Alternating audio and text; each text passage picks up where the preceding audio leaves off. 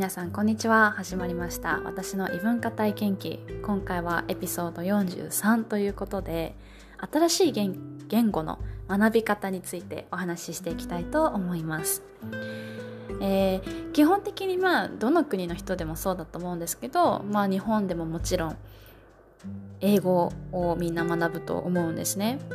私の時は中学校からだったけど、今は小学校からもう英語を勉強してるっていうことで、もう1歳とか2歳ぐらいのちっちゃい赤ちゃんとかがいる友達ももういるんですけど、まだ全然ちっちゃい赤ちゃんって日本語すらちゃんと話してないそんな年齢でも、もうなんとなく英会話の勉強させたりしてるんで、今はすごいなとすごい感心してるんですけど、英語をもっともっと話せるようにっていう流れは昔からあるけれども、どんどん進化していってるなっていうのはここ10年特に感じるんですけど、それ以外にですね、ヨーロッパとか行くと結構感じるかなと思うんですけど、今こういうインターナショナルな世界になってきてる中でも、特にヨーロッパの人って、英語も含めラテン語が起源の元になったりとかして、結構似てるんですよね。スペイン語、ポルトガル語、イタリア語、フランス語、ドイツ語とか、あの辺ちょっと英語とかも含めて似てる部分がやっぱりたくさんあって、でただちょっと東ヨーロッパとかになってくるとロシア語に近いなっていう感じはあるんですけど、とにかくその辺のヨーロッパの言語がそれ同士似てるっていうのとか、特にポルトガル語とスペイン語ってすごく似てるんですよ。多分本当に似てるから、お互い勉強したことなくてもなんとなくで会話できちゃうらしいんですよね。そのぐらい結構似てるんですよ。で日本語と似てるものっていうと、おそらく韓国語は言われると思うんですけど、でもやっぱり日本語と韓国語が似てると言っても、その文法とか似てる言葉があっても話すときはもちろん意味理解できないじゃないですか。隣で韓国人が何か話してても私は全くわからないので、中国語もしっかりですね。ただ中国語は結構似てる感じが多いので、筆筆だったらちょっとわかるかなっていう感じですね。でもそれぐらいじゃないですかね。でやっぱりその英語を学ぶのは当たり前みたいな感じにはなっているんですけど、ヨーロッパの人とかだと、言語が似てるっていうのと、あと結構高校生ぐらいで第二言語を学ぶっていうのが普通にあるんですよ。日本だと大学になると大体選ぶと思うんですけど、海外ヨーロッパとかアメリカとかは結構その高校生の時にやったりするんですね。なのでじゃあ、フランス語勉強しようかなとかスペイン語勉強しようかなとかで選ぶ人が多かったりして、でもちろんヨーロッパなんかお隣の国だったりするので、旅行したことある人もやっぱ多いし、そういうので結構私3カ国語喋れますとか4カ国語喋れますとか結構普通にいるんですよ。もちろんどのくらい話せるかっていうそのペラペラ度みたいなのは人にもよるんですけど、結構ねそういう人が多くて、3カ国語ぐらいは話せるとか学んだことがあるみたいな人は本当にほとんどいるんですよね。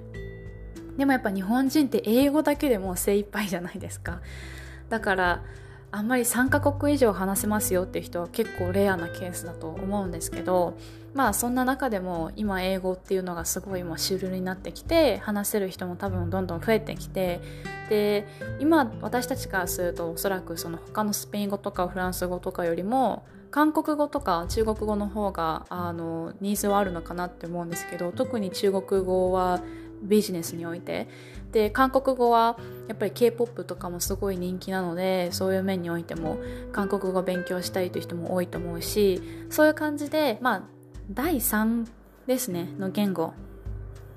を勉強したいっていう方は結構増えてるんじゃないかなと思ったので、今回それについて話していきたいと思います。前置きが長くなったんですが、私はですね、英語を勉強してる時にアメリカでたくさんのヨーロッパ人に出会って、ヨーロッパ人の友達がさっきも言ったようにみんな結構話せるんですよ。3カ国語4カ国語とか。それですごい私もそうなりたいって思ったけど、いやでもまずは英語を話せるようにならないとなと思って、英語を勉強してたんですが、いざもう英語も話せるようになったなってなった時に、やっぱりもう1カ国ぐらい勉強してみたいという欲が出てきたのと、やっぱり1回言語が話せるようになると新しい言語が話せるってすごい楽しいし、それによってコミュニケーションを取れるとか、知らない国の人とお話できるってすごい楽しいって思うんですよ。なんかこう世界視野がすごく広がるんですよね。今までの映画も全部字幕見てたけど、ちゃんと本当に彼らが何を言ってるのかを理解することができるとか、本当にこ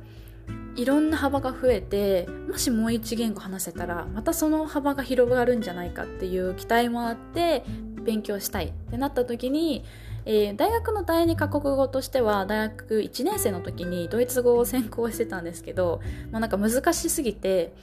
諦めちゃったんですね。1年目はみんな必須だけど、2年生からは必須ではなかったので私は取らなかったんですよ。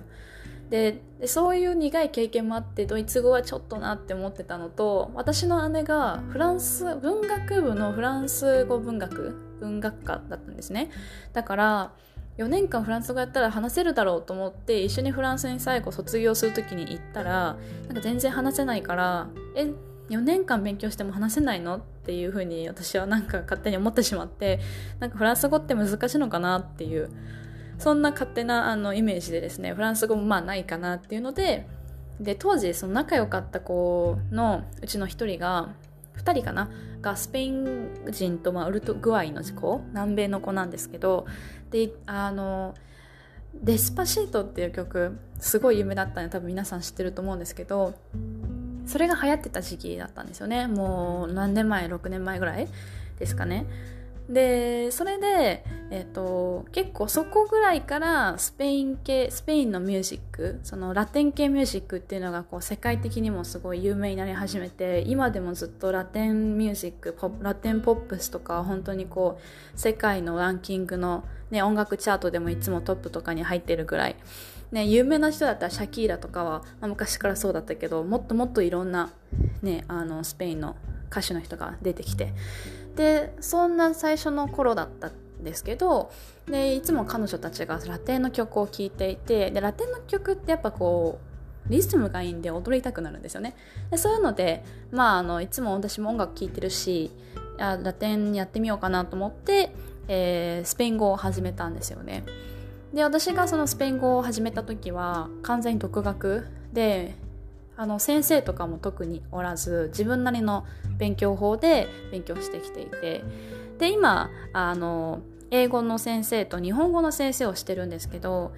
英語って日本人にとっての英語はやっぱりこうそれなりになんとなく知ってる、中学高校もやってきてるし、全然話せないけど、挨拶ぐらいは言えるかなとか、やっぱりこう超ビギナーと言っても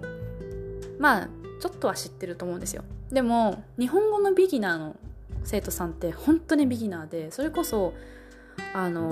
おはようとかありがとうすら何て言うかわからない、そんなレベルの人が来たりするんですよね。で私もスペイン語話すとき、ありがとうが何かハローが何かさえわからないような状態から本当にゼロからのスタートをしたんですけど、やっぱりこうゼロからのスタートって大変だし難しいんだけど、でもすごいやりがいを感じられるんですよね。言ってしまえばこうまっさらな状態だから、変な癖とかもないし、もうスポンジみたいに吸収できるんですよね。で私がスペイン語を勉強して本当にこう良かったなって思ったのは、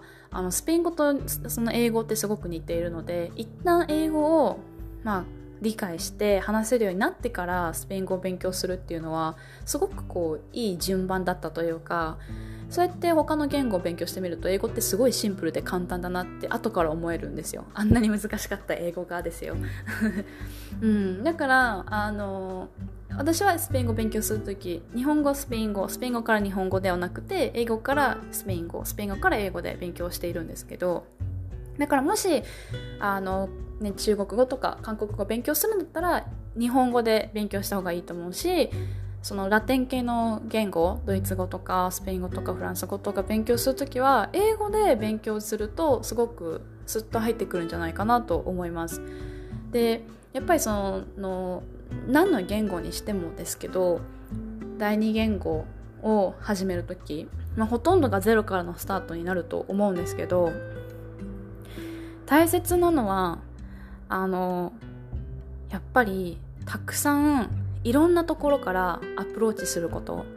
一番最初はおすすめはまずその言語を楽しむ。私が一番最初に始めたのは、まずはスペイン語をがっつり教科書で勉強するんじゃなくって、スペイン語の曲をとにかく聴いて、歌詞を書いて、歌詞をスペイン語と英語で書いて訳を書いたりして、あ、こういう風にスペイン語って順番になってるんだなっていう語順とか、あとはやっぱり音楽だったら大体言う言葉って一緒なんで、あ、こういうなんか言葉、ダンスとかは大体出てくるじゃないですか。ラブとかね、そういう言葉はこれなんだなっていっぱい出てくれば覚えてくるしっていうので、なんとなくスペイン語の雰囲気を知るんですよね、音楽とか映画とかで。でやっぱりその言語に興味がないと絶対勉強なんて続かないので、とにかくこう音楽だったりとか映画だったりとかドラマだったりとか、それこそスペイン系の友達を作るとか、そういう風にしてまずそのカルチャーから行ったんですよね。で言語っていうのもなんかスペイン語ってこういう雰囲気なんだな、ふーんっていうのをなんとなく理解する。あ、女性名詞と男性名詞っていうのがなんかあるんだなとか、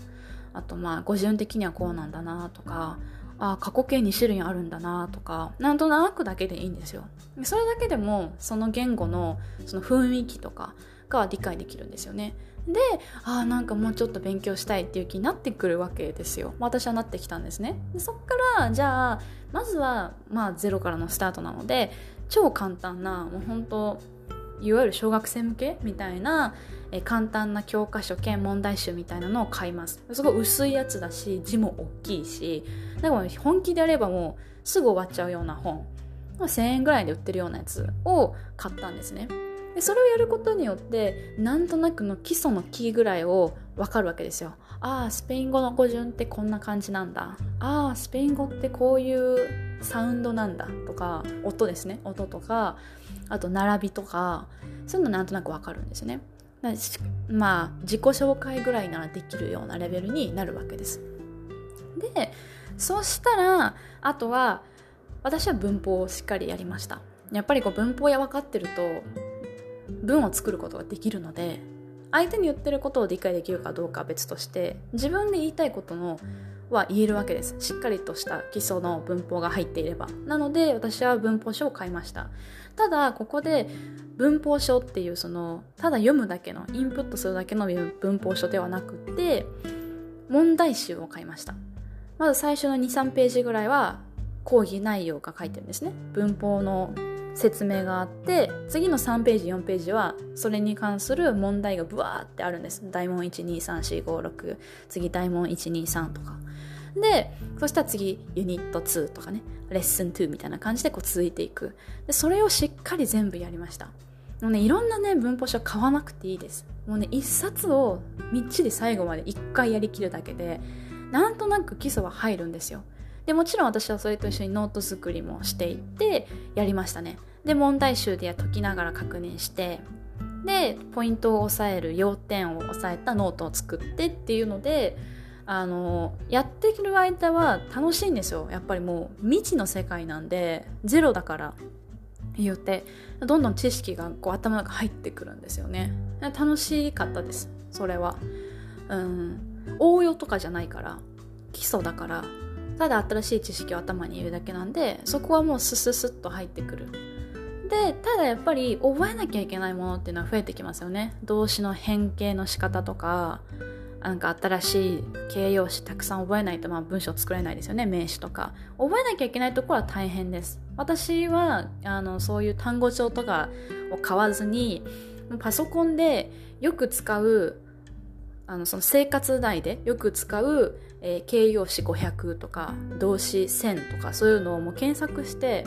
でそれをバーってリストにして、それを一人で覚えていきましたね。なんかこう単語帳でこれを覚えなさいって言われたやつをランダムに覚えるよりも、もう絶対これは絶対使うよっていうこれだけは押さえてねみたいな単語リストをもう選んで、あとはそれをひたすらに覚えた方がいいかなと思ったんです。単語帳だったら2000とか3000とかたくさんあるけど、別に動詞500とか1000とか形容詞300とかだったらそんな量ないと思うんですよ。でまあそれで覚えて、であとはもうそんなにたくさん覚えない、もうこれ以上無理だと思ったらその量で終わりで、そっからですね、ある程度のまず文化を知って、スペイン語の言語の雰囲気を知って、そして文法をしっかりやった後に、じゃあもう勉強はもうこれで終わりっていう感じです。でそっからもういろんな角度から攻めていきます。リーディング、リスニング、ライティング、スピーキングですね。これはね、もうスピーキングさえやればいいとかリーディングさえやればいいではなくて、全部をいい感じにバランスよくやります。例えばスペイン語で書かれた本を読んだりとか、レベル高かったらレベルに合わせたものを買って読んだり、あと私は全然無料でできるので、スペイン語で検索して Google で、例えばスペインの食べ物っていう言葉をスペイン語で検索したら、スペインの料理とかレシピとかがブワーってスペイン語で出てくるんですよ。もちろんスペイン語で検索してるから。だからそれをただひたすらにその記事とかをって読んでましたね。そう読むっていうので新しいインプットにもなるし、でライティングは、日記とか、日記なんていつも同じようなことしてたら書くこともなくなるんで、なんか音楽って書いて、今日のテーマは音楽って言って、私の好きな音楽はこういうのでとかあとは最近こんな映画を見たっていうので映画の内容をただひたすら書くとか、ほんと何でもいいんです。適当になんかカレーでもいいんですよ。カレーの作り方となんでカレーが好きかとか何でもいいんですけど、そういう感じでとにかくなんか適当にライティングをしていったりとか、あとはもちろん音楽の詩を読むでもいいですし、詩っていうか歌詞を読むでもいいし、そうで、あとはリスニングはやっぱ YouTube とかがいいですかね。リスニング教材とかでもいいですけど、YouTube の方がリアルなものが聞けるので、でさすがにちょっとスペイン語って日本語とスペイン語って多分世界で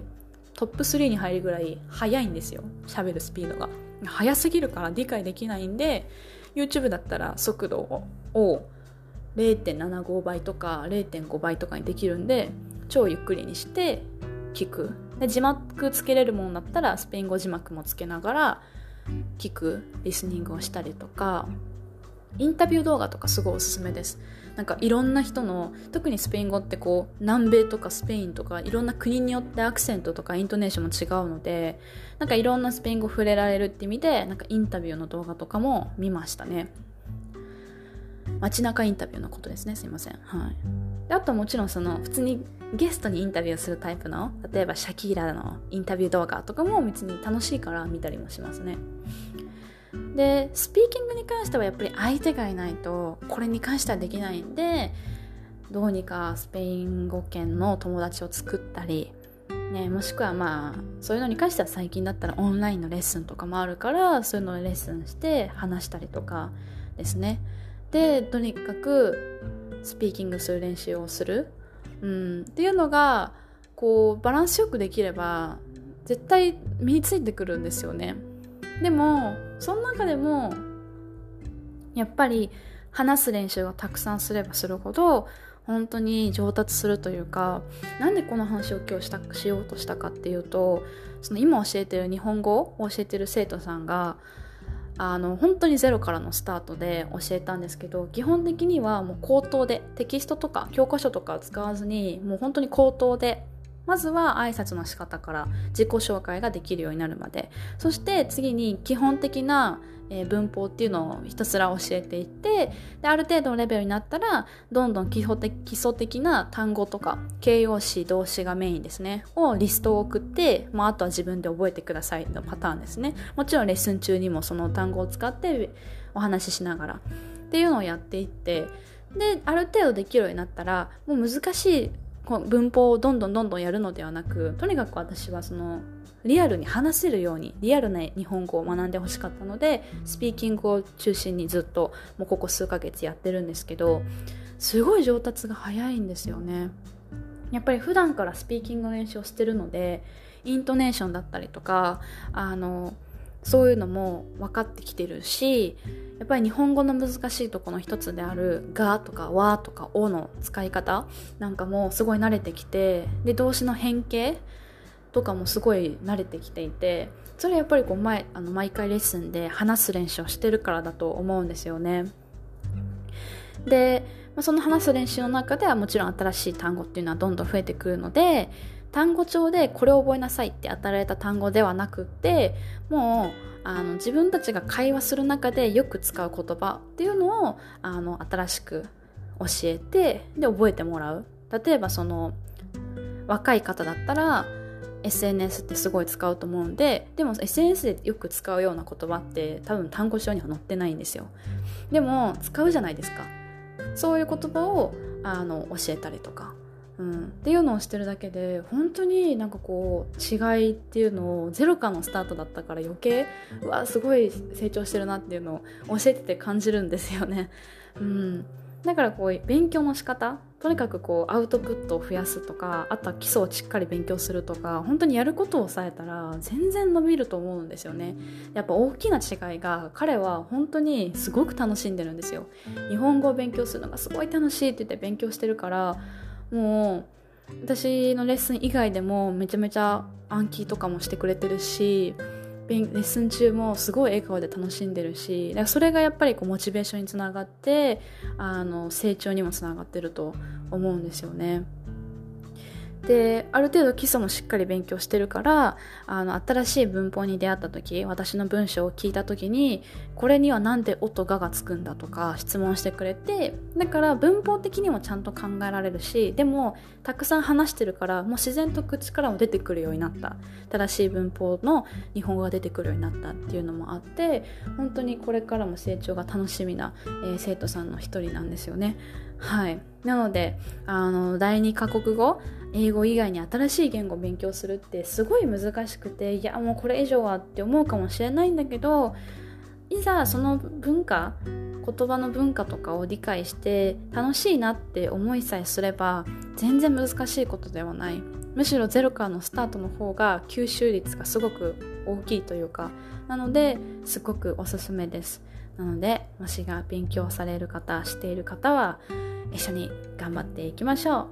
うという感じでした。本日も最後までご視聴いただきありがとうございます。それではまたね。バイバイ。